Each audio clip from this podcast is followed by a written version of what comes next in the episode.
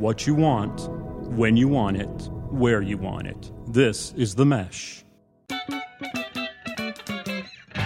Foot Candle Films. Film news and reviews from two guys who really like movies. This episode is brought to you by the Foot Candle Film Society. For a schedule of upcoming screenings and membership information, visit the Society's website at www.footcandle.org.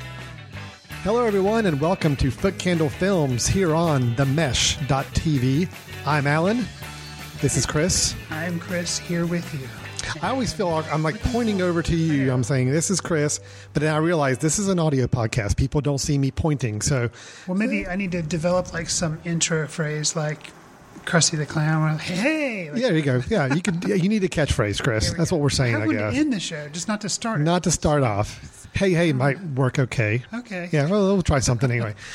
We're here with Foot Candle Films. This is the show where we talk about movies. Obviously, as you can probably tell by the name, uh, we are part of Foot Candle Film Society in Western North Carolina, but we get together a couple times a month to talk about films that not only ones our Film Society screening, but also ones you can check out in your local multiplex. And today's episode, absolutely no exception. We've got both multiplex vi- films and ones you can check out online or a combination of the two. Chris, this is going to be the all sci-fi edition, which I know you're probably terribly excited about because I know you're a big science fiction fan. I am a big sci-fi fan. Yeah. and and we're kind of chock full with reviews today to the point where we've got a lot to cover. We got a lot of films to discuss, and I'm very curious to hear your thoughts on the three that we're going to be discussing. First, we're going to talk about Dawn of the Planet of the Apes. That's a lot of of these in a, in a movie title, uh, which is the sequel to Rise of the Planet of the Apes. Or it could be Dot Pota if you just do that. Oh, you're doing the acronym Yes, thing? Yeah, yes, let's, let's call it DOFPOTA because that sounds a whole lot better. We're going to talk about Dawn of the Planet of the Apes. We're going to follow that up with Snowpiercer, which a film some of our listeners may not be familiar with, but we're going to tell you all about it. And then we're going to wrap up our review segments with the film Under the Skin, starring Scarlett Johansson. Again, another one many of our listeners may not be familiar with.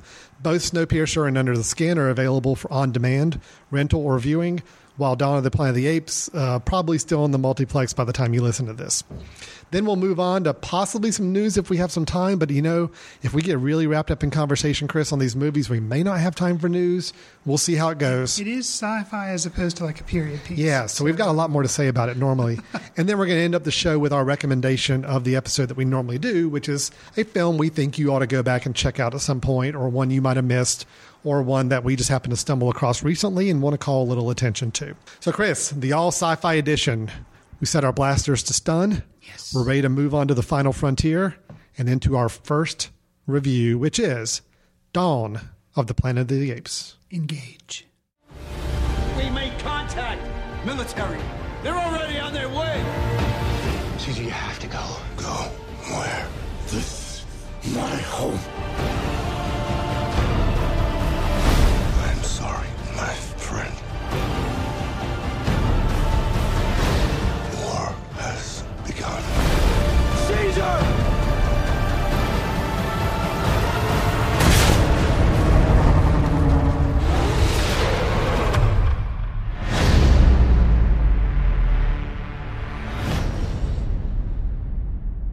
in Dawn of the Planet of the Apes, which is different from Rise of the Planet of the Apes, Chris. I want to draw the, the distinction. You know how I remember it? How's that? Rise, it's James Franco. Right away, Rise, James Franco. Dawn, Felicity.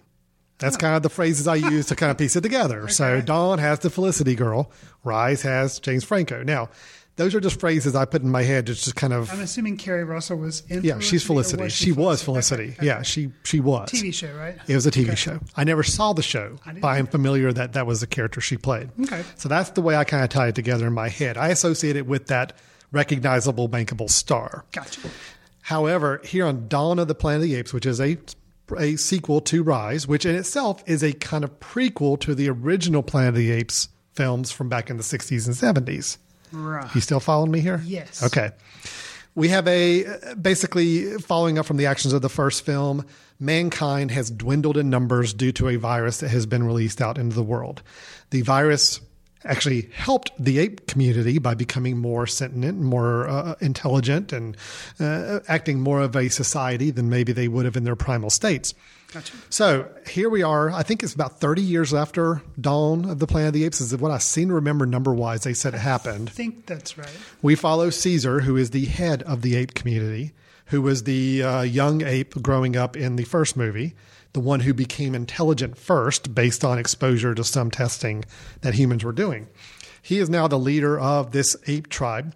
They feel like they are pretty much in a secluded community. They are they don't think humans are still around because they haven't seen them in so many For a years. couple of years, yeah, at least yeah. a few years. When all of a sudden the movie really starts off with a conflict where we do actually find out that there are still humans alive in the world. Not many, but there are still humans in communities. And these humans have an encounter with the apes. And it's the first time in several years that there's a realization that, oh, wow, we've got two different societies coexisting here. Mm-hmm. From there, different things ensue, different uh, uh, dram- dramatic points happen, all escalating with basically a, a fairly substantial battle towards the end of the film. Right. Now, Chris, I remember back in the early days of Foot Candle Films, you and I talked a lot about when Rise of the Planet. God, I have to remember. Gotta think Franco. Rise, Franco, the Franco movie, when it was out. Right. Andy Serkis was the one who performed as Caesar in the film through motion capture.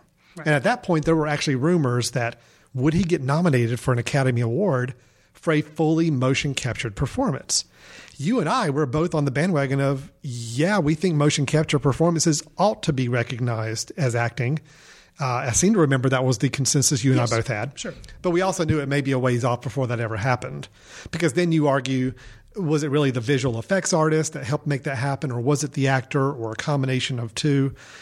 Regardless of all that, here we have Andy Serkis back in the role as Caesar in the fully motion captured role, uh, a little more evolved to the point where there's actually some speech involved now, where that wasn't really a factor in the first one. Plus, there's many more apes with many more personalities than we were exposed to in the in the first movie. So, let me kind of start with that first question again. Andy Serkis reprising his role. Do you feel like his acting chops have gotten any better in the motion capture world since Rise? And has it caused you in any way, shape, or form to reopen that dialogue about should this become an Academy Award nominated category? Okay. Well, I, I think that, you know, his acting capability, I've only seen him as a non motion capture when he was in King Kong, and he did something else that I think I saw him Mm-hmm. Well, he was in King Kong as both motion capture King And Kong, and he like, the played somebody of the crew. something, Yeah. Mm-hmm. So I, I don't really know, I guess, his traditional acting. I'm not really sure on. But when I left the movie Rise, the Franco movie, The Franco like- movie, the Franco yeah. movie, Mm-hmm. it was you know it was good, and I was like, oh yeah, he deserves it. After this movie, and maybe I didn't even immediately think of that when I walked out of the theater. When I walked out of the theater from this movie, I was like, something needs to give. Okay. so the answer to that is So you thought it was I a really good Whether performance. it's his acting or whether I was just aware of his performance a lot more, I don't know.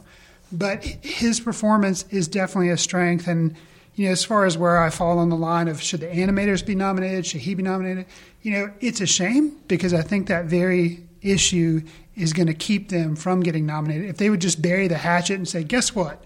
We're going to say it was the combination of both of our strengths that made this happen. Mm-hmm. Yep. Neither one of us could have done it without the other. Andy Serkis is good, but if he just wore a fuzzy costume that looked like an ape, it'd be like the 1970s. Yeah. So, so, you know, so I think, but there again, if they just did a computer animated thing that didn't have any personality, he did lend something to it. So I think it should be like a joint nomination or something for the two of them. Um, and that way, at least you'd kind of open the door for something like this to be rewarded. Well, you answered my question, and I do agree with you. I think his performance is actually more interesting than the first movie in this film. But let me ask you a follow up question. Okay. Is his performance as Caesar enough to make this a good movie? Um, or did it exist as a good movie on its own outside of his performance? the movie the movie existed on its own outside of his performance as a good movie. Okay. I think his performance helped make it a great movie. Hmm. Um, I will say that there was someone else who I was not aware of. It's like a new name. I think is is it Tony or Toby Kibble who plays um, another ape in there. It's it's Koba. Tob- Toby Kebbell plays Koba. Toby. Okay. So it, yeah, Koba was a presence in this movie. I think maybe he was in the Franco movie, but not very much. If, if he was, I don't recall, but they did seem to allude to the fact that he, was in the there. previous movie. And his performance was equally, I felt, as as strong. I agree. And so there again, it kind of shifts towards thinking people need to get recognized for this kind of work because it's it's pretty amazing. So I guess uh, good movie, but his performance helps elevate it to be something more than just a summer action movie. Well, I definitely agree with you. It's definitely more than just a summer action movie. I liked it. I enjoyed it. I had a good time with it. I didn't love it. There are a few things about it that some misgivings I've got, but I did think it was a good, enjoyable film. I enjoyed it more than the previous version, the previous film, the Franco version. Oh, I did. The Franco version I like thought was Felicity better than Franco. I thought Frank, I thought the Franco one was fine. I just didn't think it was outside of the outside of Andy Serkis's Caesar. Mm-hmm. I didn't think there was a whole lot left to it. Okay. And then the Golden Gate Bridge sequence I thought was pretty fascinating to watch with all the apes uh, attacking. Right. This one had some amazing visual sequences. I thought there was some great uh, action was really well done with this. Normally, you know, I could see this movie just becoming a hodgepodge of just CGI and over the top action. It was all fairly manageable. I mean, I could follow the action. It was like well done, well crafted. I thought for the most part.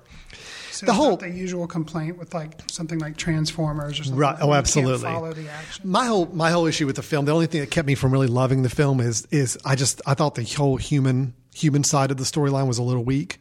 The human actors, I thought the depth that we get with them, they became much more caricatures than they became real characters. Hmm. The fact is, I thought the apes were much more fleshed out as characters than the humans were.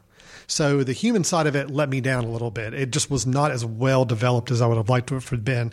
You know, we've got the guy who kind of sets off the conflict at the beginning of the movie, and he's obviously labeled as automatically the bad guy, like the whole movie. Right. And they don't really let up on that, even though you can kind of see his point a little bit. But he's obviously caricatured as the bad guy. Koba, on the other end, as the ape antagonist to mm-hmm. Caesar, I thought was extremely well done because yes, he is he becomes the villain, but he's you can understand where he's coming from. I mean, he's not just a out for blood bad guy. I mean, he was doing things for a particular reason. You know, he had certain intentions, he had certain beliefs, and I actually felt like I bought into them. Now, granted, he kind of went off the deep end towards the end, but it was still I felt like I could at least relate to it. And again, the humans I just didn't think were quite as well developed as the apes were. Right, I would agree. It, that's what elevates this movie from there. Again, just being a summer blockbuster where you have you have a friendship between Caesar and Koba, and Koba at one point steps across a line and starts to go bad, but you understand why he stepped across that mm-hmm. line. Now, then, does he realize what he's done, and does he decide to step back across the line and No. go back with Caesar? No. And that's you know so, but it was to even introduce that complication was admirable for Yeah. you know a summer movie. I, I you know, Gary Oldman's character was just kind of non-existent for me. There just wasn't a whole lot to that. You just had to shout. That's right. Keri Russell as the wife, uh, or not wife, but I guess girlfriend of Malcolm, our lead actor. Again, almost just she could have just not been there, and it really wouldn't have impacted the story any. Uh, Malcolm's son is just again kind of a very stereotypical typical character they threw in on the human side. So anytime we went back to the human village and kind of spent time there, I was bored. You know, and I just felt like it was not really well developed. They were obviously more interested in seeing the ape community As was I. would do it. they were obviously more interested in seeing that well developed, and that's great when we got there. But when you have that balance with the humans, it just didn't work as well. Yeah, I, I, it sounds like we're on the same page. I, you know, if I, I'm overall very positive on this film, but I would say that my negative does come in where yours does. That the human parts in the film felt too thin. Um, now, I know they can't just leave them out because that's the whole dynamic is Yeah. between the apes and the humans. But I wish they would have been further fleshed out. I was also a little disappointed. I'm not going to spoil anything, but the point where this film leaves us at the end, at the very end. yeah, the Okay. very end, I felt like was I didn't feel like we'd really moved very far from the beginning of the film.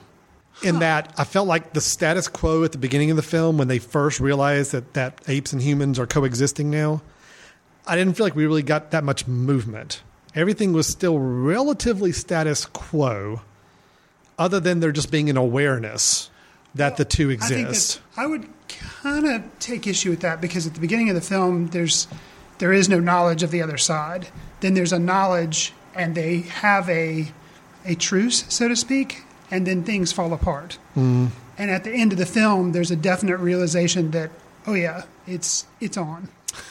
Yeah, I, So and that that I don't I don't, I don't know. I Okay, like the right. last shot of the film as well too. Actually, really yeah, I know the last one you're talking about, and uh, and I have heard that the they've already supposedly given a name to the next It's the next, next, next film in the series, Okay. and it is Battle of the Planet of the Apes. So it really it is. could be anything it's different. pretty much war. uh, Which I mean, granted, this got this was pretty much war too, but it was just war with the apes we knew with this one colony of humans. There's probably other colonies of humans all over the world that we're aware of that we're not aware of. So the events in the climactic scene and how things pan out surprised me. Um, and I can't get into details Yeah. because it would kind of spoil some things that happen in the film. But I will say that the impending sequel, which would seem like to indicate it's going to be a big battle movie, doesn't really interest me at all. nope. But I will say, straddling the fence, playing devil's advocate. Then again, when I heard about the first movie, Rise, the Franco movie, I was like, why are they rebooting? Yeah. Like, why? There's no point. And then when I heard about this movie, I was kind of like, well, I think it's just going to be. I d so Both movies surpri- have been a surprise they so surprised far. me both times. So I'm hoping that it will be something more than just a simple battle movie. Well, I think that's not going to be interesting. Part of the part of the good, the good thing about going on here is that we have a director, Matt Reeves, who had who had made Cloverfield several years ago. Okay. He also made Let Me In, which was the uh, American version of Let the Right One In. Both competently made films, good films. I thought Cloverfield. I had some issues with Cloverfield, but I think for a first directorial effort, was pretty good. Uh, Let Me In, I still like the original version better, but the American version was actually pretty well done. It, did- they didn't. never caught up with the. Yeah, uh, they the didn't American- over Hollywoodize it at all, which was good. Um, so we've got a good, competent director. I think to me that's the key of these movies. If you're going to take kind of a ludicrous concept of the Planet of the Apes and you're going to make it very serious and you're going to make it very authentic, you've got to have a good director at the helm. So we have that here with Matt Reeves. Uh, the gentleman who made uh, Dawn, no, I'm sorry, Rise, Rise. Franco, uh, was Rupert. Gosh, I can't remember his name right now but he's also a good director. I mean, I think there again, you've got a good hand guiding these films.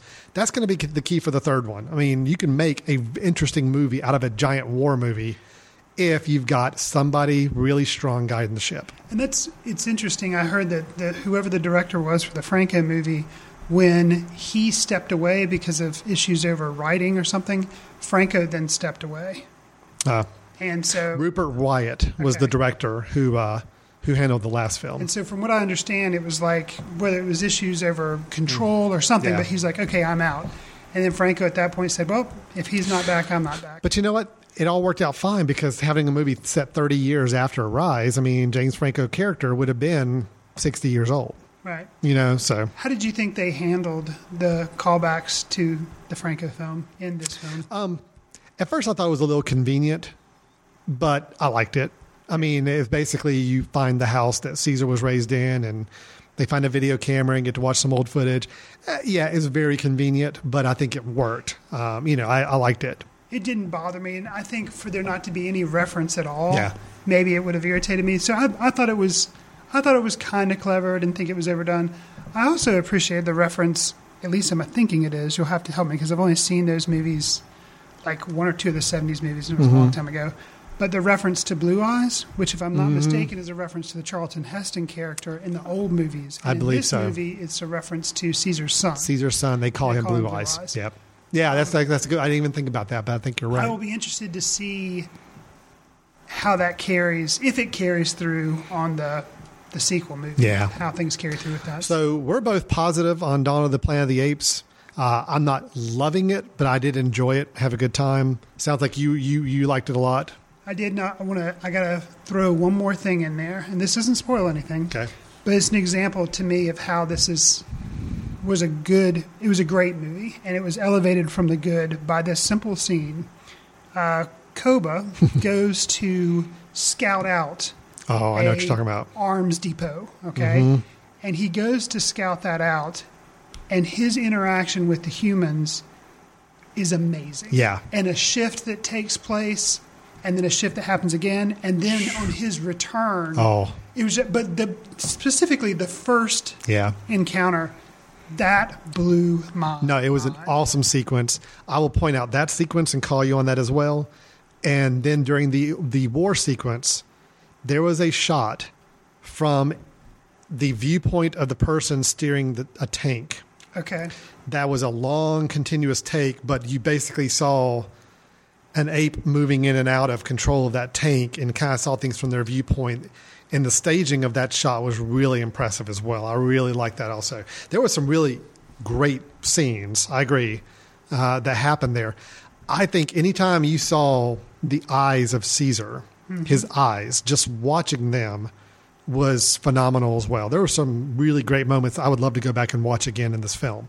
So, absolutely, it definitely had some really high shining points for me. I did overall enjoy it.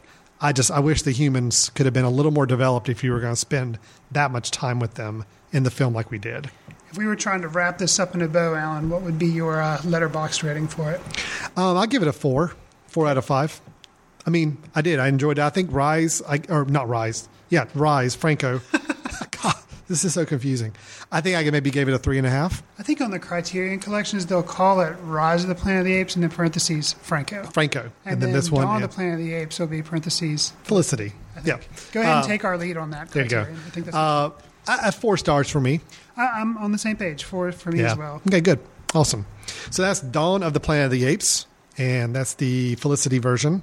That is out still in movies, theaters. I think it's doing pretty well right now, box office wise. So it should be around for a while. Uh, next, let's just move right into our next review, Chris, if that's okay with you. We're going to talk about uh, the uh, latest sci fi film on a train. I guess that's the best way I can sum it up in three words or so. Science fiction train movie out now is called Snowpiercer. We must occupy our preordained position. I belong to the front.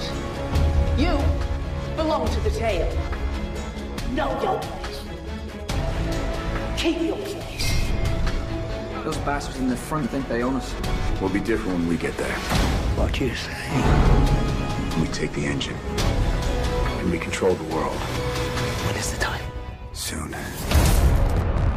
Set in a future where a failed climate change experiment kills all life on the planet except for a lucky few who boarded the Snowpiercer, a train that travels around the globe where a class system emerges. The newest film from Bong Joon Ho, starring Captain America. Alan? Yes. Who's also Chris Evans. Yeah, Chris Evans, but yeah, he's Captain America. Come on, we'll just go ahead and say Captain America. it's Captain America. Uh, so, hearing kind of that, you know, stylized Yes. my attempt at a stylized intro. Would you perceive that as what th- this? That's what this movie is. The director who gave us, the Korean director who gave us the host, which I believe you have recommended. on I have recommended the host. I really like the host, which is a And that was, odd family drama monster B movie mixture. So mhm. and that was subtitled because it you know wasn't Mm-hmm. in English. That was whereas this is Bong Joon Ho's first. English, speaking. Yep. hmm How do you feel like he made the transition? And you know, was it something more to you than just sci-fi thriller on a train? Um, yeah, and actually, of the description you read, yeah, it's an accurate description, except the emphasis is really on the last phrase you said, which is where a class system emerges. Okay. That's what this film is about. Yes, it's an action movie. Yes, it's a sci-fi movie. Yes, it's you know uh, got some of the same trappings that a typical sci-fi action movie has. However, the fact that this is all based on this class system of the poor, underprivileged live in the back of the train, the elite few live in the front, and you basically have a movie where the citizens of the back decide to revolt and are making their way to the front of the train. That concept, as simple as it may seem, added so much to this film. I love this film. I had such a good time with this film. A, because yes, it was very action packed. There were a lot of action scenes. But B, I was actually more interested in wanting to know what's the next train car? What is the next thing that they're going to see? What's the next move? What's the next step here? To the point where I I love the interesting characters. You had some very unique, interesting characters on the train. I, the whole class system dynamic between the sides of the train really, really worked for me. Probably no better suited than, uh, to me, a standout scene towards the maybe two thirds point of the film where they get through a school schoolroom train car. To probably the You mean most. the last good scene in the movie. What's that? You mean the last good scene in the movie? Okay, all right, we'll get to that in a second. Uh, that to me was the best thing in the film because I think that really summed up for me everything this movie was about. And what I loved so much about it was the quirkiness of that. And that that schoolroom scene really shone for me on that end. All right, we can talk about the last third of the film because I will A admit, train wreck. well, it was a train wreck. I mean, literally, literally. I can understand people who may not like the last third as much. I will admit the last third of the film does not hold up to the first two thirds, but I still enjoyed it. So, with that being said, Chris, I really love this film. Knocked me down a couple pegs. Well, I admire the ambition, Mm-hmm. but uh, this is minor Gilliam. um, granted, it was not made by Terry Gilliam, but I think you can't look at a film like this without thinking of like Brazil or Twelve Monkeys. Granted, those didn't take place on a train, but um, they're all about class, Now, you did have John Hurt playing a character named Gilliam, which so- was a nod, Yeah, which I sure. Mm-hmm. appreciated. Um, but it just, to me, it was a clever idea. Mm-hmm. They had a lot of good acting talent involved, but somewhere along the line, something fell apart. And it was actually, I am not really good at math, um, but you know, that you said the final third. Somewhere in the second third, about halfway through the second third, fractional, lot like two sixths or something like. I don't, I don't two six is one third, but you- you're saying force. Maybe halfway through the second third. hold on, I can figure this out. That would be fifty. per- That would be the halfway mark. Okay. So it has to be, Halfway through the second third of a film is the halfway mark. okay, then it has to be something a little bit before that. So you're talking like the the three fifths mark, the three fifths mark I'll of the to- I'll film. have Okay, back, I'll have to go back and fraction it out. But basically, you know, the first part worked, the last third didn't work. And then at some point, yeah, maybe it is the 50% mark, but it just, I lost interest. And the fact that this movie was taking place on a train very much resonated with me because it was like I knew the train was on a track and I knew where it was going. I could see down the tracks. I knew where it was mm-hmm. headed. And it just, that bored me because there was no oh. surprise. No. And I wish the upcoming train cars had kept me entertained, but they didn't. oh, they totally did with me. Kind of repetitive. But there, I mean, the look of the film was good. The mm-hmm. ideas of the film were good. But and I'm I'm wondering, since it was his first English film, maybe trying to get a bunch of big name stars because we're talking. I mean, there were big names. Yeah, There's Captain. America. Yeah, Chris, Chris Evans. There's Tilda Swinton, who plays an interesting role, but I feel Mason, like was kind of short shrift with her. John Hurt, that you already mentioned. Octavia Spencer, that she got Mm-hmm. a lot of acclaim for the help. Jamie Bell, I don't know if people know who he is or not, but he was in uh, Billy Elliot a long Yes. Mm-hmm. time ago. um, and someone else, I guess. Someone else. We can't mention Okay, the. don't We can't mention the last person. but Yeah. um, so there, you know, the big names. But I feel like somewhere in trying to pull it off, maybe a little bit of scripting or something, just kind of, kind of lacked for me. I So cannot disagree more. I, I, I again, I can understand the last section of the film being somewhat of a letdown compared to what we had before. But I don't know. I kind of felt like that's how it needed to, to be, and I think that's how it needed to end. I, yeah, it was a lot of talking. It was a lot of exposition at the end, but I kind of felt like we'd earned it by that point. I don't know. I really like Chris Evans in the film. I like Chris Evans in general nowadays. I think ever since the I first Chris Captain America movie, I really like this guy. I kind of liked him even before then, back when he did those horrible Fantastic Four. Fantastic Four movies. He was the only good thing in those movies I remember. So I like him a lot, um, and I think he plays the part he's meant to play here very well. Jamie Bell, I thought was good as kind of a kind of a sidekick, a little more o- off the hinges sidekick. Tilda Swinton just really hamming up in her role as Mason, kind of a almost like a lieutenant on the train, almost like a you know second, third, fourth in command type of role on the train in general. between the makeup that she had in this film and the makeup that she had in Grand Budapest Hotel, which we actually didn't get to review here on the show, Yeah, she like she's had some interesting uh, roles with makeup. absolutely, absolutely. Well, I enjoyed I enjoyed her role. Octavia Spencer was also some one of the tail train uh, uh, attendees. I, I just I like the concept. I thought it was well written. I really liked the progressional nature of the film to the point where we were moving from car to car, and I like the different environments each car presented. I thought the battle sequence kind of in the middle of the train, which is all these hooded guards. It's just a very bizarre fight scene, but I really liked it. I just thought it was a lot of fun. There's parts of it I still don't quite understand, but I like the fact that I don't understand it. Um, and yeah, the ending was both bleak and hopeful at the same time, and I liked that as well. Now you're shaking your head. Yeah, I liked it. I thought it was a good ending. Well, I, what I didn't like about you know there were several things, but you know to me, I guess the fact that it was so reminiscent of a Terry Gilliam film, Brazil Yeah. in particular, and not to spoil anything, but hey, that movie's been out for a long time. The ending of that movie is bleak. Mm-hmm, okay, Um, especially the director's cut. The studios took it over and tried to make it a little happier, and that's kind of an issue that I have with this. This was very bleak, and it was like they had to make it a little happy at the end. And I'm, I wish, and the whole movie I feel like was really, really bleak, and then they had to have this little happy ending. And I was like, either don't make it so bleak and oppressive throughout, or um, just leave it bleak because I, I didn't buy. But the you really could read that shiny ending. I didn't really buy the shiny happy ending. Ah, but I didn't see it as a shiny happy ending. I think if you really wanted to look for a shiny happy side, you could. All I see is, and again, I'm going to try to dance around this without spoiling. All I see are two kids being eaten by a polar bear. so you can say it's happy and all that, but I'm saying I actually saw a little more of the bleakness that these people that we're hoping are going to be able to move on from this story.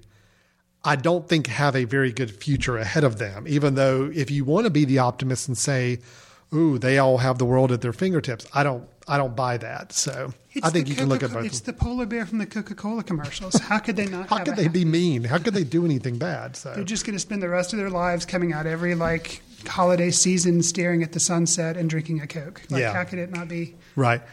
How could it not be happy? Yeah, I, I agree. Well, I, I personally like the film a lot. I thought it was great. Is there anything that you do want to call out things you did like about the film, Chris? Things that you thought people ought to check out? Unfortunately, I think I've hit all the positives. Um, so Wow. uh, yeah, um, and uh, you know, I'm really dis- I'm I, I can't say I'm disappointed because I can never say I, I'm disappointed somebody doesn't like a film I like.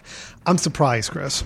I really am because I know. Yes, I know there was a lot of borrowing from Terry Gilliam's style and some of that, but you know, I'm all for borrowing it if you do something good with it. I guess you're just saying you didn't see the good that came out of it. Well, so. and part of the problem too is I will admit I had not seen numerous um, previews Mm-hmm. for this movie, but I had heard a lot of buzz online Yeah. on Twitter and through other. So you were kind of already built up a little bit. heard- and on Letterboxd actually, I'd heard people kind of raving about it. So the end result was, you know. Letterboxd score for me is three stars. It's not a Wow. horrible movie, you know, Yeah. but it's it's it's three stars. I'm four stars on this one as well. I li- I enjoyed this. I enjoyed it probably. I more I enjoyed it more than the Dawn of the Planet of the Apes. But I think from a technical standpoint, I'm going to give them the same star rating because I think where this one I enjoyed more for the story, the conceit behind it all. Dawn of the Planet of the Apes was an amazing technical achievement with what they did with both the balance of action and the performance, motion capture performances and all. I enjoyed this story more of Snowpiercer. I enjoyed the technical feat of Dawn of the Planet of the Apes more. So together, they're both equally enjoyable in my mind. So I'm giving them both four stars. okay, sounds good. So that's Snowpiercer. Uh, you know, this is a film that didn't get a whole lot of theater love at all. Didn't show very many places. Suppose there was a little bit of conflict between Bong Joon Ho, the director, and uh, the Weinstein Company. Supposedly, uh, the Weinstein wanted them wanted him to recut the film, make a different cut to it. Uh, Bong Joon Ho resisted, or they had a little bit of squabble. Finally, they ended up. Ho said, "Oh no." Yeah, said no. And finally, they did release it in his full two hour and six minute version he wanted. However, it just didn't go to many theaters and it almost went immediately straight to video on demand. Well, good for him that he stuck by his vision. I think supposedly hasn't it done really well by bypassing? I mean, great By video on demand standards, Right. yeah, it's done really Okay. well. It's like right now, it's been in the top top view of iTunes rentals for the last couple weeks for a film that got next to no media exposure. To be in the top three to five on iTunes on a on a week to week basis is pretty good. So hey, I hope I hope the, me personally, I hope the word gets spread even more. I hope more people check this film out. Chris is saying, yeah, if you check it out or not, doesn't matter. I'm saying it's an okay film. All right. Very middle of the All right, that's fine. Well, let's take a quick little break. When we come back, we're going to wrap up with our third review, which is the Scarlett Johansson film Under the Skin. And we'll see, since we had one film that we both agreed on, liking, we have one film that we're split on, one giving it a very mediocre review, me loving it. I'm curious where Under the Skin probably could be our most polarizing from a listener standpoint. We're going to find out if it's polarizing between Chris and myself as well. So that's coming up next here on Foot Candle Films. Stay tuned. We'll be right back.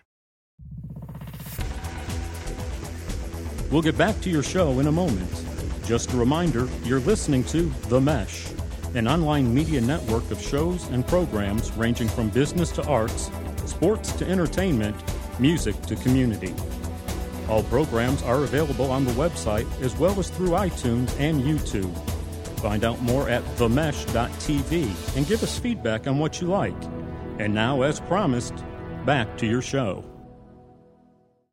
Hi, everybody. Welcome back to Foot Candle Films here on themesh.tv. Before we get on to our next and final review of the film Under the Skin, I did want to pass along something to make sure you're aware of. The Mesh has been very, very excited to be a, a sponsor of the Greater Hickory Kia Classic golf tournament that's coming up at Rock Barn Golf and Spa in Conover, North Carolina, October 13th through the 19th of this year. 2014.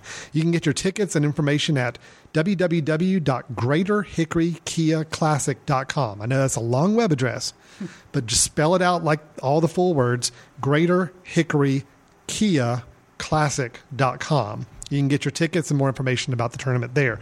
We're really happy to be a partner of this. We did this last year as well, Chris, where we Right. kind of helped partner with Greater Hickory, Greater Hickory Kia Classic. It's a great golf tournament, uh, nationally known, has some great uh, PGA level players coming to play right here in Catawba County, Western North Carolina. So we're very excited to be uh, to be partnering with them again. We definitely encourage you to go check out the website and learn more about the tournament. And come on down. October here in, in Catawba County is It's a nice. beautiful time of year. It's true. Come on down and visit us. If you happen to come in to town for the Greater Hickory Kia Classic, I'm just going to go ahead and say now, drop us a note and let us know. We would love to have you come by the Mesh Studios and hang out while we do a podcast recording on a Friday afternoon. Just personal invitation. Chris, are we okay doing that? Yeah, absolutely. We can wheel out the couch and have some room around the studio here. So come on by, be, your be our guest. Bring your own popcorn. And hey, if you really like to talk about films, maybe we'll even uh, give you a mic for one of the uh, one of the reviews to give some input. So, Greater Hickory Kia Classic, thanks so much for your sponsorship and support of the Mesh. And we hope everybody checks out their tournament and learns more about what's coming to our area October 13th through the 19th. Chris, let's move on to our final review of the episode. Our third sci fi movie, if you want to call it sci fi movie, is the film Under the Skin. So you live alone? Yes, You Think I'm pretty? I like a gorgeous. Come to me.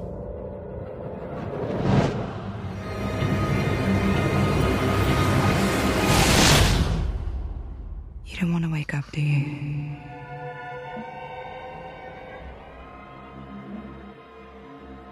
Chris, Jonathan Glazer's film Under the Skin. It was funny. I read the description of it. When you rent the film on iTunes, you have a nice little block paragraph description up at the top. Right. And it, reading it, could sound like the worst B movie science fiction film known to man. You basically have an alien visitor in the skin of a human being attracting young, naive men into a lair to basically, I guess you could say, suck their life force or energy. So basically, a, a femme fatale, a Black Widow type of character, which is kind of interesting. Scarlett Johansson being Black Widow in the ah. Avengers. Ed, did you catch what I did there? Comic book reference. Yeah, that's right okay. and that be the premise of the film. And you know, going into that, that didn't terribly interest me. What did interest me is what I saw briefly of the visuals and the style that we were looking at with this film. We have a film here of Scarlett Johansson starring as an alien. I mean, we're okay to say that. I mean, this is not a spoiler that Right. you pretty much know within the first five minutes of the film. Yeah, she's an alien. she's on Earth Right. in human skin. And before too long, she's already attracted her first male victim, who she leads into a lair with the promise of sex and skin. And the guys get swallowed up in a strange black pool and get sucked the life form out of them to where they're basically flaps of skin left floating in this black cesspool. There again, if you are still listening to me describe this film and sounding like, wow, this is not the kind of film I want to see, I'm with you. You're probably right. I'm with you. Right. That's not the kind of film you want to see. However, there's a lot more going on to this film than that. And of course, that premise is really, you get the hang of that premise within 20 minutes of the film. You've got a whole another hour, hour and a half of a much deeper story going on, much deeper symbolism, much deeper everything. even though the pacing is very slow, very methodical, shots are very long, scenes are very long. This is a very polarizing film, I guarantee you. I guarantee you, we could ask people in our community if to watch this film, and most of them are going to hate this film. You will have some people who will love this film, probably not a lot in between. Hmm. Chris, we talked before the recording. We have not talked about this film yet, uh, about us kind of being uh, betting how the other person would would would perceive this film. I'm going to go ahead and predict, and I want you to tell me if I'm right or not, that you absolutely love this film. Oh yeah, Yeah, I figured you did. absolutely. So tell me what it is about this film you loved. I mean, I'll go so much to say, you know, for these reviews, pretty much what I do is I sit down, and if I have to do the intro, Lord knows how I come up with that. But I basically divide it up positives, negatives, and I try to talk about them each equally. For the negative section on my little sheet here, I have can't find one. Wow. Maybe a teeny more closure with the motorbikers or other elements left hanging, and that's with a question mark. Is it is it motorbikers or just motorbiker? I think it's several because at one point they kind of come together. Oh, that's right. I remember that scene. Yeah. Okay, Uh, got but it. they only show us the face of one. yeah, got it. But that's with a question mark with that statement because I'm not really sure I think that's a negative. Mm-hmm. Um, ambiguity plays a huge role in this film. And don't get me wrong, sometimes I don't like ambiguity. For example, let me just kind of go with me here. Because actually, Mm-hmm. the thing is, if we were willing to spoil elements of this movie, we could spend two hours talking about Oh, yeah. this. I could spend two Easily. hours talking about this movie. Easily. But I don't want to spoil several things, so I'm going to have to talk in generalities. Mm-hmm. We have talked in the past. I've recommended Upstream Color. Mm-hmm. Okay. Before that came a movie, a Primer, that we've both mm-hmm. seen and we both liked. I liked Primer a lot. I liked Upstream Color, but I was frustrated because a lot of things were kind of vague mm-hmm. and not explained to you. And I just, it was frustrating because I felt like I was dumber than the director. I was too stupid to get what he was doing. So I still liked the movie, but I was, I was frustrated. Mm-hmm. And Primer left just enough breadcrumbs that you could kind of follow what was going on. Maybe you didn't understand everything, but that was okay. Whereas mm-hmm. Upstream Color, I was wandering through the forest. I had no idea Right. what was going on. With Under the Skin, there's a lot of things that I could see how people would be like, I don't understand what's going on. Why is she doing this? What's mm-hmm. going And that didn't bother me because there was enough there that kept me curious as to how things were going to happen. Well, but on and honestly, on that point too, the things that you don't really understand why they're doing what they're doing, honestly, are of very little consequence to the film. That's true. Okay, so like you could come out of this saying, why were they sucking up these guys mm-hmm. Why in this black pool? Yeah. And in the end, it didn't matter. Right. That didn't matter to the film at all. I don't think I don't think Jonathan Glazer had any interest in trying to us trying to figure that out. what's the relationship between Scarlett Johansson's character and the bikers? I kind of wanted it, but there again, Doesn't, really matter. Doesn't matter. This is all a film about, to me, what you always take the example of what if an alien came to Earth? What would they see? What would they see in our society around us? And I think this film tries to put the best point on that it can. And the fixation with visual appearance, what we look like, what our skin looks like, is really, really played up factor here. And I think that's what the movie's about. I don't think the movie has any interest in being a sci-fi action, or not action, but an alien abduction, alien uh, invasion type of film. There's no interest in that at all. This is about what happens if somebody who truly was an alien to our world came here and experienced this world, made some decisions about who they wanted to be, or maybe were questioning who they wanted to be, and saw both some of the good, well, very little of the good, mostly the bad that can come from society when you focus on the outward appearance and the visual side of things. Yeah, this this movie is more interested in being a mirror of humanity than it is showing off cool special effects with Oh yeah, absolutely. Even though the first couple minutes when we've got a very 2001 type of vibe to things, Ah, I really you threw that th- I thought that was really that took me aback because I wasn't expecting it. Everything I expected with this was it was a very low level sci-fi film, meaning it was not so obvious sci-fi elements were there. But in that first five minutes, it's like, oh wow, okay, yeah, we're actually seeing like spaceships and things out in space coming here in a building a human in a way or building a person. That was took me aback. I liked it. It's just I did not expect that. Um, but really, once we got past that first five to 10 minutes, it was very grounded, other than this black pool that the guys got sucked up in. But it was a very grounded movie. I loved that black pool. Not that I want to be sucked up in it, but I thought The concept of it was interesting. The concept was amazing and something like i'm sure it was difficult to pull off visually and from a cinematography point of view from a staging point of view but just making that happen it looked like it was simple to do you know just because it was very smooth and effortless and it was just amazing um, interesting that you called up 2001 because when i was watching i have here in my you know in the positive section mm-hmm. i have here in my notes the opening sequence reminded me of the Starfield sequence from the end of mm-hmm. 2001. Yeah. And specifically, not that there were a lot of stars going on, but there were a lot of tricks with light and that patience is needed. Mm-hmm. And you just need to sit back and enjoy it. And unlike 2001, which you have all this other stuff before that, this is at the beginning of the film. And I would actually caution people that if you start off and that credit sequence is kind of a, you know, if you can get past the first five minutes where it's like, what is going on?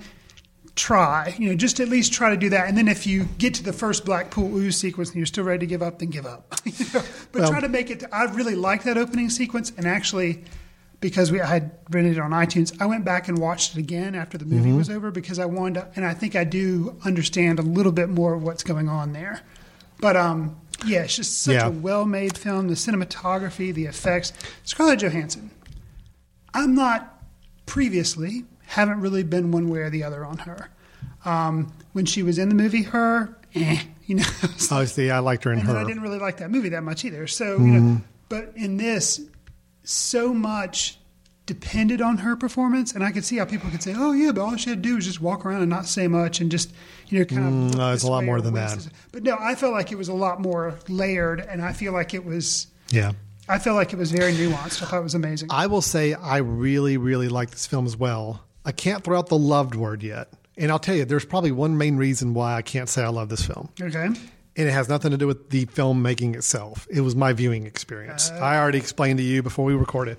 Had some major, major iTunes rental playback issues where I basically only got to see this film in 10 minute increments, sometimes overlapping scenes to kind of catch back up where I was after I had to restart my, my iPad. And then other times I missed little pieces. I'm having to fill in the gaps. That that's keeping me from having the love for the film. But what I did really like about this film is even though on the surface, when you watch individual scenes and you don't know what's going on or why things are happening, this is a film that actually, after you finish it and you're able to sit back and digest it for a while, it all makes perfect sense. Yeah. I mean, it really does. Right. Granted, we don't know why they're sucking up the guys. We don't know, you know, some of those questions of why they're doing what they're doing. But again, that's inconsequential. What this film's trying to tell us and what we're trying to get out of this is actually pretty straightforward and simple, I think. You know, uh, and that's what I kind of admired about it is you made a very complex feeling film that had a lot of ambiguity, a lot of vagueness to it, a lot of style, but also a lot of simplicity. And it's one of those things where it kind of takes you having to let let it settle for a while to say, okay, I got it. I understand what we're trying to get out of this. And it worked for me at that level. So I did really like it.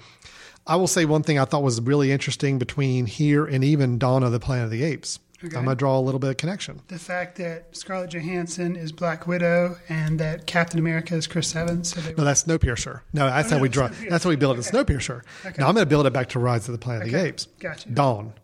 I'm going to build it back to the the Felicity. Felicity, version. um, the scene you called out with the ape, I already forgot his name, but the bad ape, Koba, Mm-hmm. where he had to put on a performance for the humans Yes. and then immediately like you can tell right when the humans are no longer paying attention his personality shifts back. Mm-hmm. so you know right away that switch and that acting. Scarlett johansson pulled that off many times throughout this film. She's having to act to try to lure these men in but you can tell the minute the men are away it's just her personality completely changes. And i thought she pulled that off effortlessly. It just you look like somebody that was programmed to act a certain way to say these things to be very flirtatious and the minute you're ready to move on to your next step you're all business and her face emotions just portrayed that perfectly i thought so i thought she did a really good job with this i thought it was a good performance even though yeah not a lot of dialogue Right. but again acting is not just dialogue it's it's it's physical acting as well and i think that was very very strong here What'd you think of the score? I loved the score. Actually, that was probably my favorite part of the film. Within the first 10 minutes, I was already digging what they were doing with the score. It was jarring, it was hypnotic at times. Mm-hmm. It was, I really liked it. I- I the agree. swelling s- strings, especially during the, the seduction sequences, Yeah. were really just just enough creepy, Oh, man. scary, Very creepy. Yeah, it just it worked absolutely. I, I thought it was really good. It reminded me of um, I looked to see, and it was not Jonny Greenwood, but it reminded me of something Jonny Greenwood would have done. Yeah. He's the guy from like Radiohead that did uh, "There Will Be Blood" and "The Master." Yeah. it reminded me of something like what he would. do. Absolutely. I actually thought the same thing. I knew going in it was not him doing the music, but it did sound very similar to what what we would have seen from him. I um I really liked the film. I need to watch it again, Okay. just because I need to watch it in a complete, unbroken sequence. Uh, like I'm sure it's meant to be watched, and not the way I watched it. you Um, don't think you're supposed to start and stop it several times? I don't think so. Not not particularly this right? one. Okay. You're not talk to an app, a nice Apple representative for 30 minutes and then go back and watch another part again. No, I don't think that's the way you're supposed to. That's not what the director intended Okay. for the optimal viewing experience. Gotcha. Um, but I will say I was generally surprised because I expected to go into this film and expect it to be bewildering and maddening and all because that's kind of how it's been played up. Mm-hmm. I actually found it to be a lot more simple than I expected it to be and visually really, really interesting to, to watch. I, I agree, and I, if I can call back to something we've talked about as kind of like my highlight that I'm going to hang this film on, like you know, it would be the Koba thing for Mhm. um, Dawn, or the planet Mhm. Felicity for Planet of the Apes, and for this film, you know, I don't really have one for Snowpiercer. Um, for this film, it's the differences between there are three that I can think of. There are three key seduction go to the layer scenes. She Mhm. does several seductions, but there are three that you see within the layer. I think. Yeah. more or less. There's two that kind of follow the same routine, and then there's a third that's very different. The third one and the differences that you can draw between the third one and the other two are very interesting. And it's not like this this dramatic difference that like, but it's little subtleties in things that are said or not said, how people's eyes remain focused or don't remain focused during those things happening that just were amazing. Yeah, I, I'm, I'm with you on that. I it was a daring movie as well. I will say, um, just people need to be forewarned. There's some scenes that are going to take you back quite a bit if you're not quite as you know There's there's used to watch nu- there's a lot of nudity. graphic Throw that out nudity. I mean, to the point where you know male, female, everything. It's all over the place. I don't feel Um, like it is the camera leers necessarily. Well, there's nothing sexual about it. No. From the viewer standpoint. Now, maybe for the characters in the film, they think it's going to be a sexual thing. There's absolutely nothing No. titillating about the film in any way. Um, we do have a, a, a, a character in the film who physically deformed, and it is a bit taking aback to people, but I think that's the point. Yes. That's how the director wants us to feel, and the way that she as an alien reacts to that character is part of what you were alluding to. Very interesting, in a Mhm. very interesting sequence in general. So yeah, there were just some scenes that you know I could see the general public being a little more taken aback by, but uh, again, it's a very real film, as real as a film can be about aliens trying to abduct naive men into a lair and suck their life form out, life force out. and it just still sounds comical when I describe it that way, but that's that's what the plot of the film is. it sounds is. like It's a just- horrible B movie. yeah, but it really does go some interesting directions. The ending, I will say, honestly surprising to me. Um, Oh yeah, just talk after we shut the mics off. yeah. No, it was after- no, it was a good surprise. It was just I liked the way it ended. It did leave a couple of things out there un, un, unresolved, which I was fine with. Okay. But just the general shock of what happens, I thought was pretty interesting. I thought it was a very daring move to end the movie like that. So, okay, so under the skin, we're both recommending. Chris loves it. Me, one notch below loving it. Um, I'm all four stars for today's show. Okay, I know you're giving this one five. Absolutely. Okay. I'm at four because, again, maybe if I go back and rewatch it, I might be able to give it another half a star. Um, but for me, all three movies, four star movies. I enjoyed all three movies. I was so excited about today's recording because I honestly just really had a good time with all three movies in different ways. Dawn of the Planet of the Apes was a good action movie with some great visual effects. Snowpiercer was a great con- conceit to a story. Um, Under the Skin was a great thinking cerebral film with some very, very interesting visual and stylistic choices. We didn't even talk about the fact under the skin. Did you know that many of the characters that were approaching her van uh, We're non actors. didn't even know they were acting? Supposedly, there were hidden cameras recording those scenes. So people coming up and interacting with her, that's about as natural as you can get. They really were ask, asking her questions and answering her questions, and it was awesome. I thought that was really cool. Yeah, I'd, I'd heard that and I thought it was really cool as well. Yeah. Okay, so three films that we can, to some varying degrees of recommendation, recommend for you to go check out. Under the Skin is already out on video on demand and rental and everything else. It did a very short theatrical run, very small run for theaters, but it's available now on iTunes, Amazon, all those places as well. So, all three films you can see right now today in one way, shape, or form. Chris, we're already clocking in at an hour for the show here. I mean, it's sci fi movies. I, I know. And I think we're going to have to bypass some of our news items. And we'll just hold those for the next episode. Unless there's anything you can just hit me with in 30 seconds or less. Nothing? nah. Okay, let's skip it then. Let's move on to our recommendation film that we think that maybe you maybe overlooked in the past, one we want to make sure that you are aware of. Maybe just a film that we checked back in with recently and uh, found ourselves enjoying and wanting to recommend. So, Chris, what have you got for us? Okay. Ladies who are listening to this show and they're tired of, you know, science fiction and everything, fear not. I'm recommending a romantic comedy. Now, Whoa, whoa. guys, Wait, hold on, repeat that again. Chris Fry is recommending a what? a romantic comedy. Wow, okay. Guys, before you tune out, it does involve time travel. Oh, okay. Okay. So, and ladies and guys, it's done by Richard Curtis, who did Love Actually. Okay? Because that's Ah. a well known movie that both ladies and gentlemen like. Love Actually. I've never seen Love Actually. Okay, that is a good movie. That's not what I'm recommending because that Okay. does not have time travel. Although, you know, I'll recommend that some other time so I can get a get out of jail free card. Hmm. That is a good movie. Um, what I'm recommending was from 2013, a movie called About Time Yes. and it has uh, Bill Nighy and Rachel McAdams and um, Domhnall Gleeson, which I'm wondering if he is related to um, the other Brendan dude. Gleeson? Yeah, because he looks a lot like him and their names spelled the same. Um, anyways, really good movie. Does involve time travel. Bill Nighy's a father figure to Domhnall Gleeson and tells him on his 21st birthday, "Hey, guess what, dude? You can travel in time." Oh, Um, that's that's what I've always wanted to Kind of a learn on my birthday birthday. Yeah, it's really cool. Um, but it's it could just be played up for laughs, the whole time travel thing.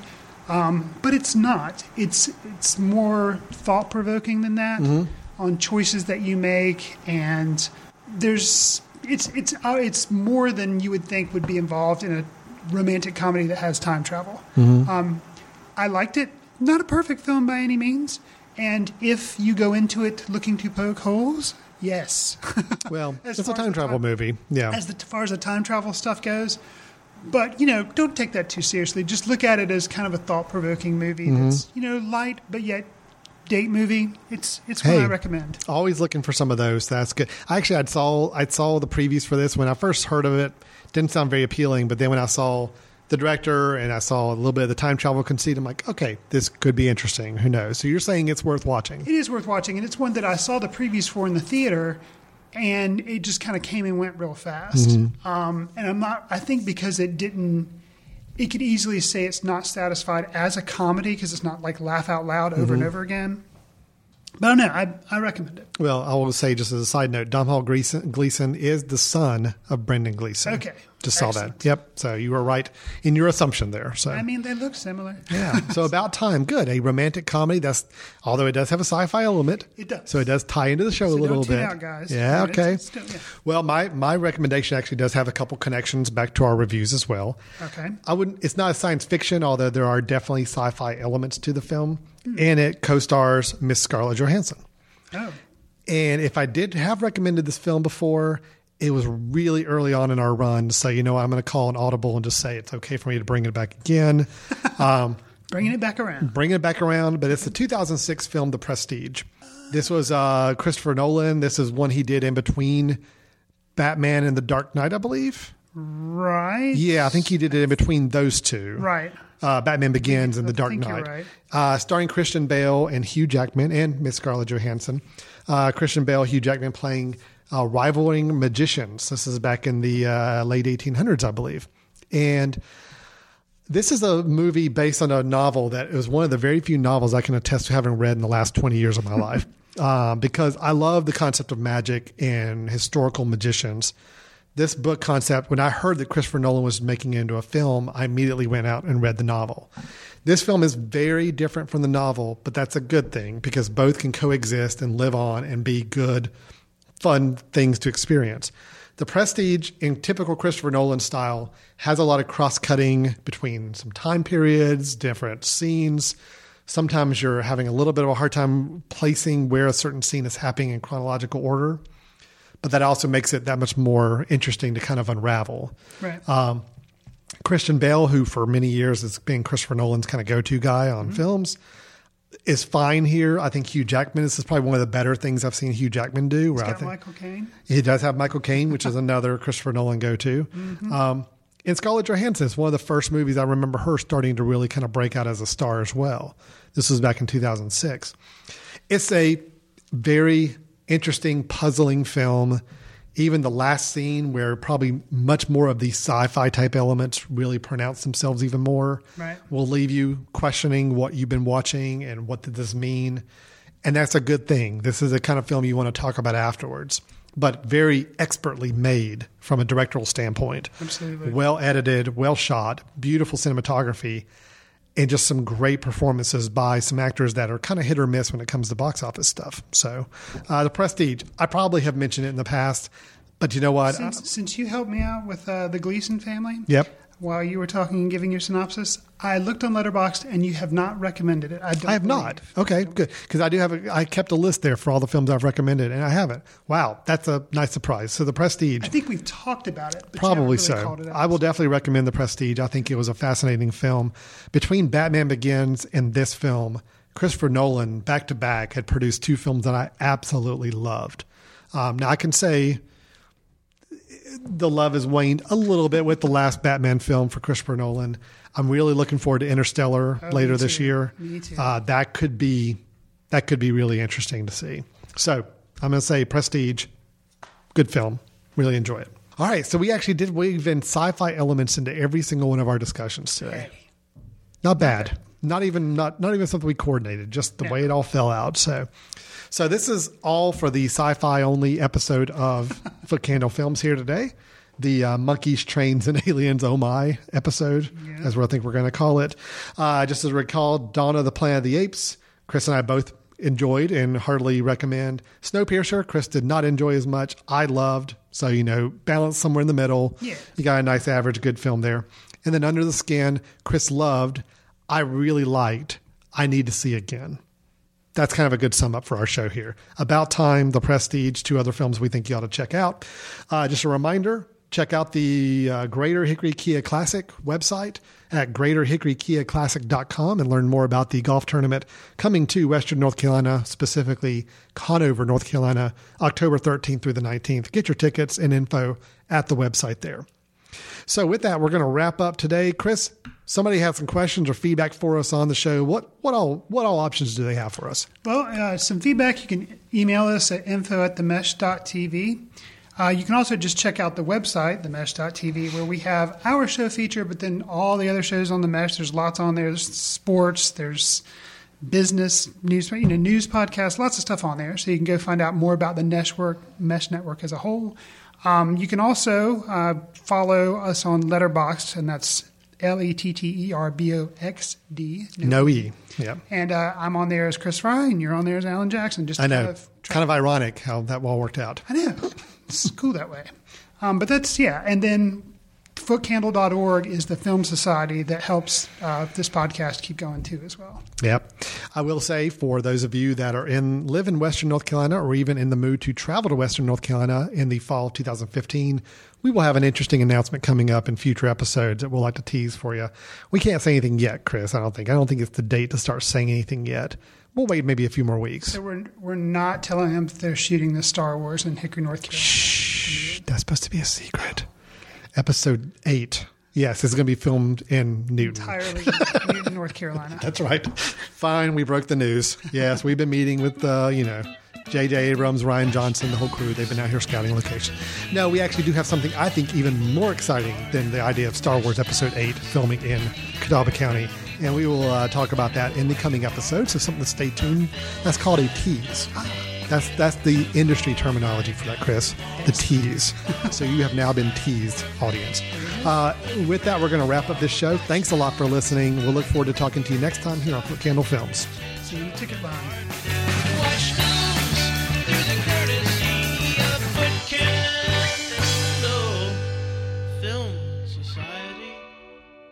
Special thanks to Carpal Tuller for the show theme music.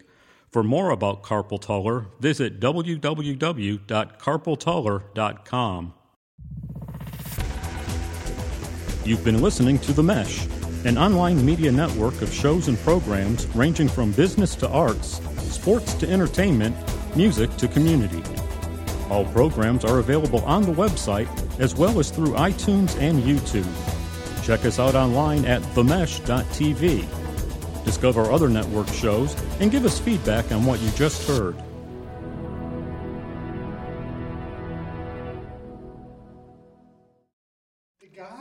Is this a spoiler for Under the Skin? Okay, good. Well, let's let's let's talk. This is spoiler if you're still listening to the show here at the After end. you run the Uh, yeah, music, we're going to spoil Under the Skin. So, So one of the yeah. things, the guy with the um, that was the facial deformed John, Yeah.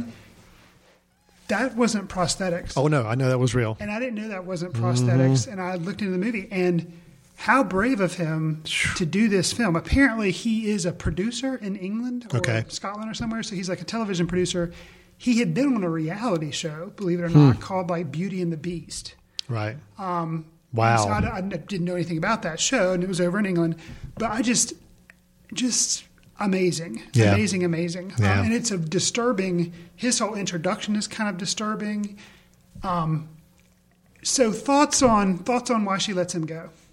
Um, We can spoil stuff now no, yeah, yeah, sure. I, I, and I've been trying to wrestle with that a little bit. I think something.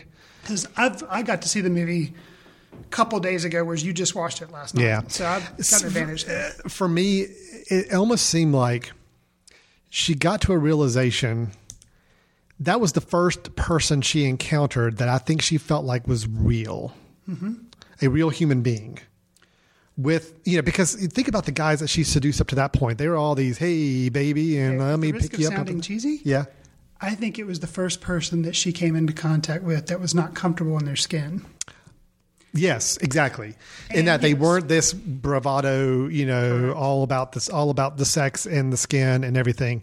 This was like she felt like this was the first true human Right. she experienced. Right. Which humans by nature, And most of them are to very. to know this human, so she moves forward with the whole seduction thing, and yeah, Yep. And I think at the end of the day, she didn't want to see him go.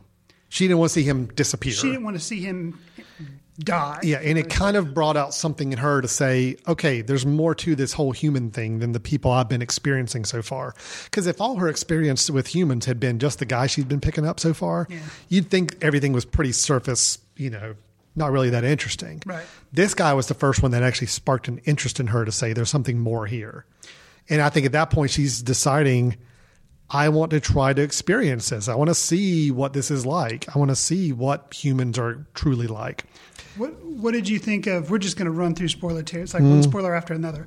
What did you think went wrong when she decided to not take when she met the guy in the on the bus? Yeah. and she then She- goes to the house and they become kind of friends, and he kind of takes her in, and then they kind of have a relationship, and they have sex. And what what what do you think was going on with that? Because it ends very abruptly, and she I think she just got. I mean, she she's an alien that's never experienced anything like this before. I think she just got freaked out. Okay. I think it's almost like saying that she wanted to try to experience real passion and real intimacy, but yet she wasn't also prepared for it. And when it happened, it was like, oh, Whoa. what what the hell's going What's on? going on? So she kind of freaks. Mhm. I mean, you know, she's got her own reactions and emotions to things as well. She kind of Right. freaks out.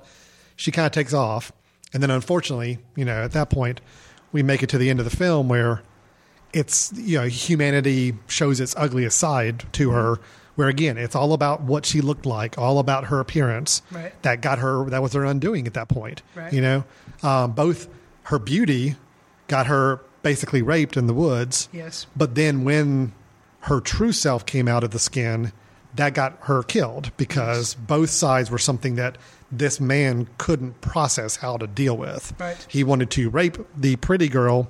When the pretty girl turned into a black alien, he wanted to burn it. You know, it's like so both things, the appearance of her skin, the appearance of her, were what impacted her. Well, what made things happen to her. You know. And I, I thought I'll do the spoiler territory on the three seduction scenes in the Yeah, black lady sure. with the goo. Um, what I thought was really interesting is the first two, the gentleman totally undress, and if I remember correctly, Scarlett Johansson undresses but never completely nude. True. I think you're, I think you're right. and they say nothing and are completely locked on her because they're just idolizing her and like you know leering at her okay now with the third gentleman who is the one who's deformed you know he has facial deformities he is nervous Mm-hmm.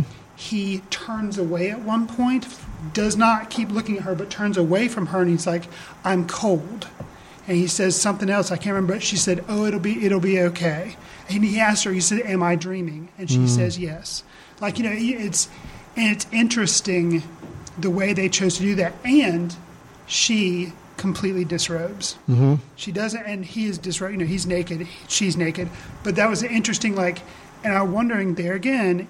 She was never comfortable in her skin. She realizes he is uncomfortable in his skin, and she is willing to completely expose herself to him because she's she feels sympathy. That's a turn. That's a Right. huge turning point. I think that's the key word. It's the first person she felt sympathetic to. Right. And again, I just think that's the first time that she realized there's more to these humans than what I've been experiencing so far. Right. You know? Um, What was your take on the very beginning of the film when Scarlett Johansson gets the clothes from that woman? How did that come to be?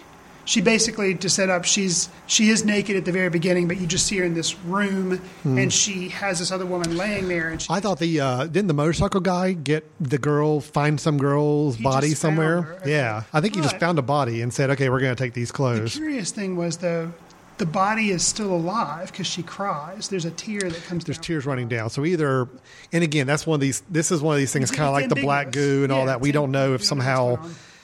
these motorcycle guys, I assume, are like handlers. They're like the, they're the ones coordinating whatever's happening here.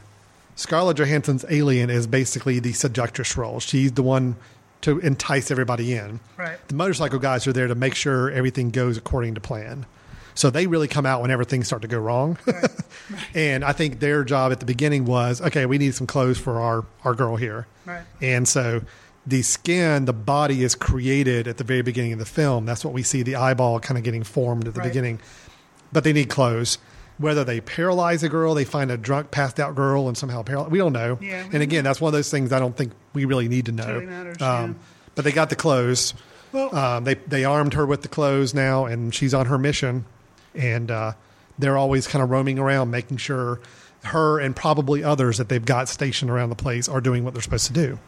Um, I'll close out the spoiler territory uh, version of the show or edition of the show, part of the show.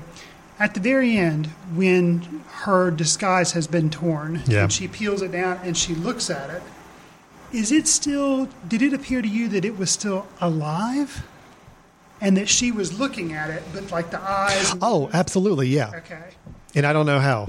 Well, and is I mean, I don't know supposed what. to be like, in some sense, was that original person still alive through the skin?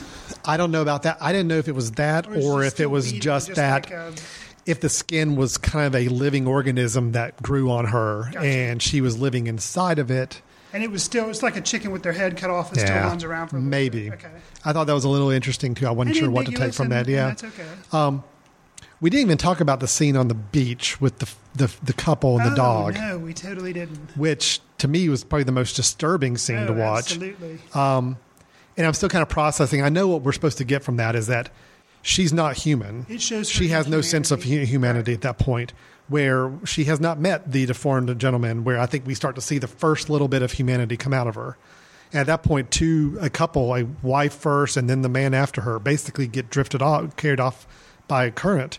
And the little kid, little baby, is left crying on the shore, and she shows no recognition of it. Right. So I guess it's reminding us that she is there. She's an alien. She's there for a mission. She's got a job to do. She's got a job to do. She's there's no humanity there. Right. Uh, now, granted, I wonder if by the end of the film, if she had been presented with that same situation, if she would react differently or not. Yeah. Because you had those moments where she's starting to feel like she's trying to be human, Mhm. both with the intimacy with the gentleman she meets on the bus and she kind of becomes friends with, um, the deformed man, all those things. You kind of you're curious. I don't know what would happen if she had been exposed to those same situations later on. Right. It's a fascinating film. I would definitely give it. It's a fascinating film. Uh, very, very interesting. I definitely want to see it again soon to try to reprocess it some more. But I think, I mean, again, we summed it up pretty good. I, I don't think the things that are ambiguous are meant to be ambiguous, and it doesn't affect our enjoyment of the film one bit. One bit. Yeah. Yeah. Cool. Awesome. End spoilering time. And scene.